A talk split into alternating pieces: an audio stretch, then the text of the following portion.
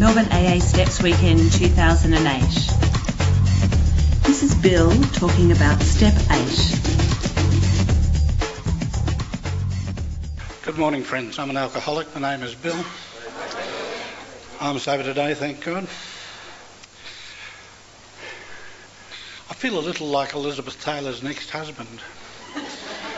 I know what's expected, I'm not sure I can make it interesting.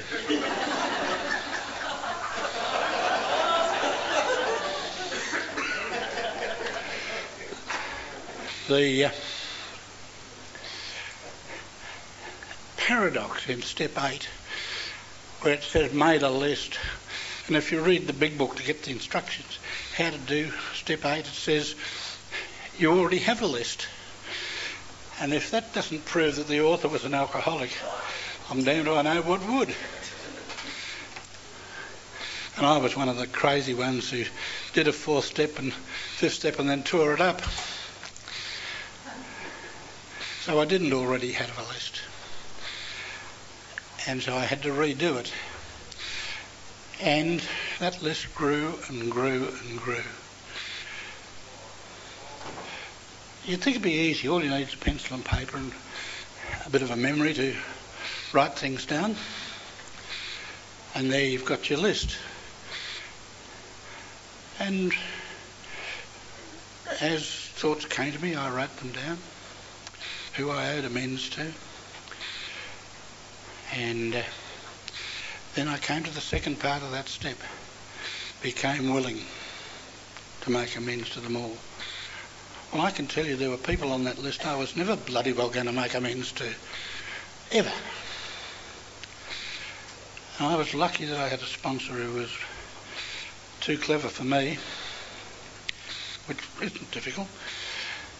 And uh, he said, now listen, split it up into three lists. Those you think you can make amends to now. Those you think you can make amends to shortly. And those who you're never ever going to make amends to. The third list was the biggest one. but I did start making some amends. And amends to me does not only mean apology or restitution of money stolen or anything like that. It also means a change in the way I am. So I had to make amends to me. I had to change. And I'm old and I don't like change very much. But I had to learn to cope with it. So I worked through that first list and everybody from my family and a couple of people who, with whom I, I was friendly. I'm not sure they were friendly with me, but I was friendly with them. And I made amends, and the results, before I was halfway through, amazed me. Because some of them didn't even know that I had hurt them. And I had to explain how it was that I had hurt them, how I thought I'd hurt them. I said, oh, that, oh. No, I never took any notice of that. And the fear that attended my making amends in these circumstances was almost crushing. But they were on the list and I did it now. I'm not going to try and steal the person who's speaking on step nine's thunder, but it's pretty difficult. But I do want to talk about how I got to step eight. I had four, t- four, four years in Alcoholics Anonymous from 1970 and did nothing except go to a few meetings, didn't drink, at the end of it I was still crazy and I drank again and it took me four years to stop. And uh, as of yesterday, when I rejoined AA, I've had 30 years without a drink.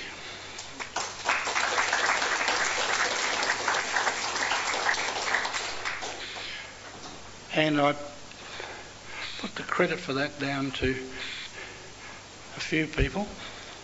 First is the whole group of Alcoholics Anonymous, every speaker I've ever heard at every meeting I've ever gone to. I put it down to the fact that I was lucky enough to get a sponsor who wouldn't suffer any of my nonsense. I uh, I used to go to him and I'd whine, bomb, blah, blah, blah, blah, blah. And he'd, say, I don't want to hear any of that shit. What did you do? What did I do? He turned everything back to me. And that was the greatest thing that's happened to me in Alcoholics Anonymous. Didn't think so at the time, but that's what it's proved to be. And he helped me with my list. The idea of becoming willing for me was extraordinarily difficult because I'm a self-centered perfectionist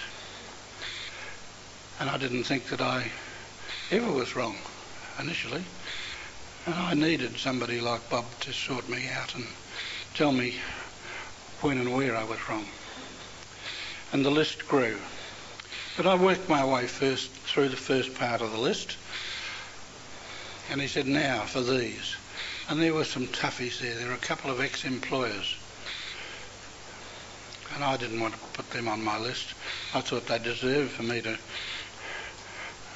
wrap up my expense account and borrow from the petty cash. I don't know, I thought that was my entitlement. And I had to put them down on my list as people I owed amends to. I had my first wife on the list. She was not on the easy list. She wasn't on the would never list. She was on that middle list. And that's where she belonged, I think. Although I still carry a bit of a feeling that I didn't have a complete list of how I, what amends I need to make to her. She never discovered where I hid my morning drink. And what I did, I, at the end of my drinking, I was a whiskey drinker because Bond 7 whiskey was cheap and easily obtainable, and I would get home probably half smashed. And uh, I would hide my morning drink in the Listerine bottle in the bathroom cabinet. and I would then knock off the rest of the bottle before I flaked out. And I never told her where I hid my morning drink to this day, and I've been divorced from her for 25 years. I've never told her. But when I was about three years sober, she didn't drink, by the way. When, I was three years sober, we went to a party and somebody inadvertently gave her a scotch and coke. She had a sip and she said, oh, how can you drink this stuff? Tastes like Listerine to me.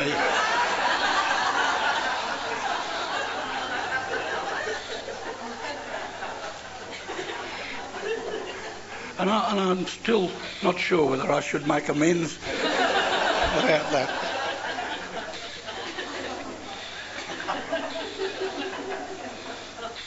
And I'm right now checking my conscience and I'm thinking, no.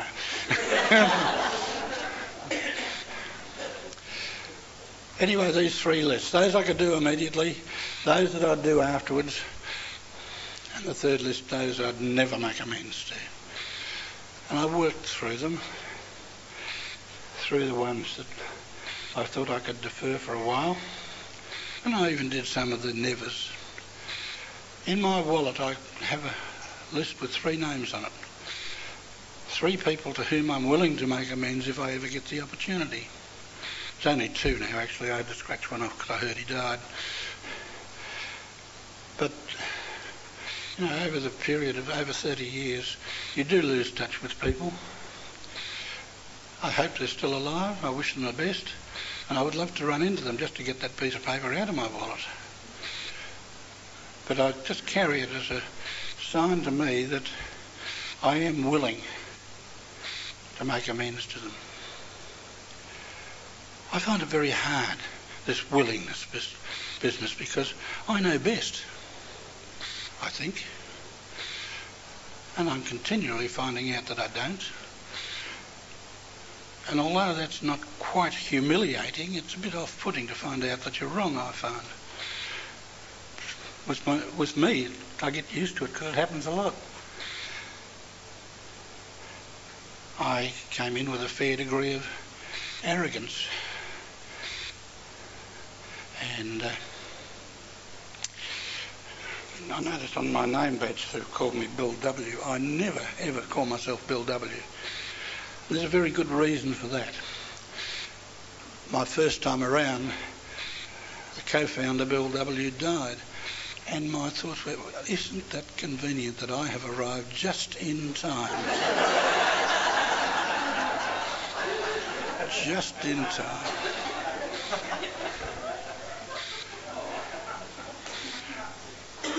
I still reckon I was overlooked. I'm not too sure that I'm going to fill the 20 minutes in, and you put, and the, that sigh of relief, just, just, don't make it too loud, will you? Five minutes. I've rebuilt my life. The, when I drank after four years and stayed out there for four years, I drank because I had this nagging doubt at the back of my mind that I wasn't really an alcoholic and that after four years of not drinking I'd be able to handle it again. And it took a couple of weeks to find out that how wrong that was. But it was my pride that stopped me coming back to Alcoholics Anonymous. I, I couldn't face up to the fact that I would have have to say, well, here I am, I've let AA down, but I, am back. I wasn't going to, I wasn't going to lower my pride for that. And I drank and I drank and I drank into a suicide attempt that got me into Montclair Hospital that started me off getting everything that AA has to offer. Somebody said to me there's no magic wand in AA. Well, I don't agree with that. There is a magic wand in AA. The only trouble is you've got to pick it up and wave it yourself. And I was persuaded that I had to take everything that AA had to offer. And that included steps that I didn't want to do. It included carrying the message when I wanted to hide the fact that I was an alcoholic. It included the fact that I would need to put back into AA something of what I'd gained. All those things. And I've, I've done that to the best of my ability for, for 30 years. It, it sounds silly today to say I'm glad I'm an alcoholic. I really am glad I'm an alcoholic because I can become a member of a wonderful fellowship which will support me if I need it which will offer me an opportunity to serve, which I always need. It's shown me a new way of living. It's uh, mostly dealt with all my fears. Uh, I had a lot of trouble with the fear of impending doom every morning. And just in case you don't know what causes that, it's actually impending doom. because I was living on the edge of something bad happening to me every day. You know, when you're on a time limit, you keep looking down. it's like, God, turn the card over for heaven's sake, Jim. we'll let you off the hook when we're ready. well, I, I really feel appreciative of the opportunity to speak to such a large gathering. If I'd have known it was going to be this big, I'd have worn dark blue trousers instead of khaki ones, just in case. but uh, I owe my life to Alcoholics Anonymous. I absolutely believe that without, the shred of, without a shred of a doubt. And if I owe my life to Alcoholics Anonymous, I'd better be active in trying to put back in what I've gained. Now, I don't know if there's anything I've said will make somebody go out and drink again, or will stop somebody from going out and drinking again. But I think the opportunities I've been given will stop me going out and drinking again tomorrow, today. Thanks for listening to me.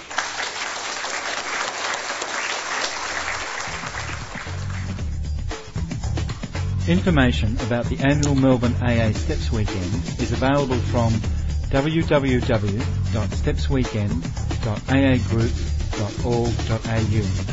Thanks for letting us share.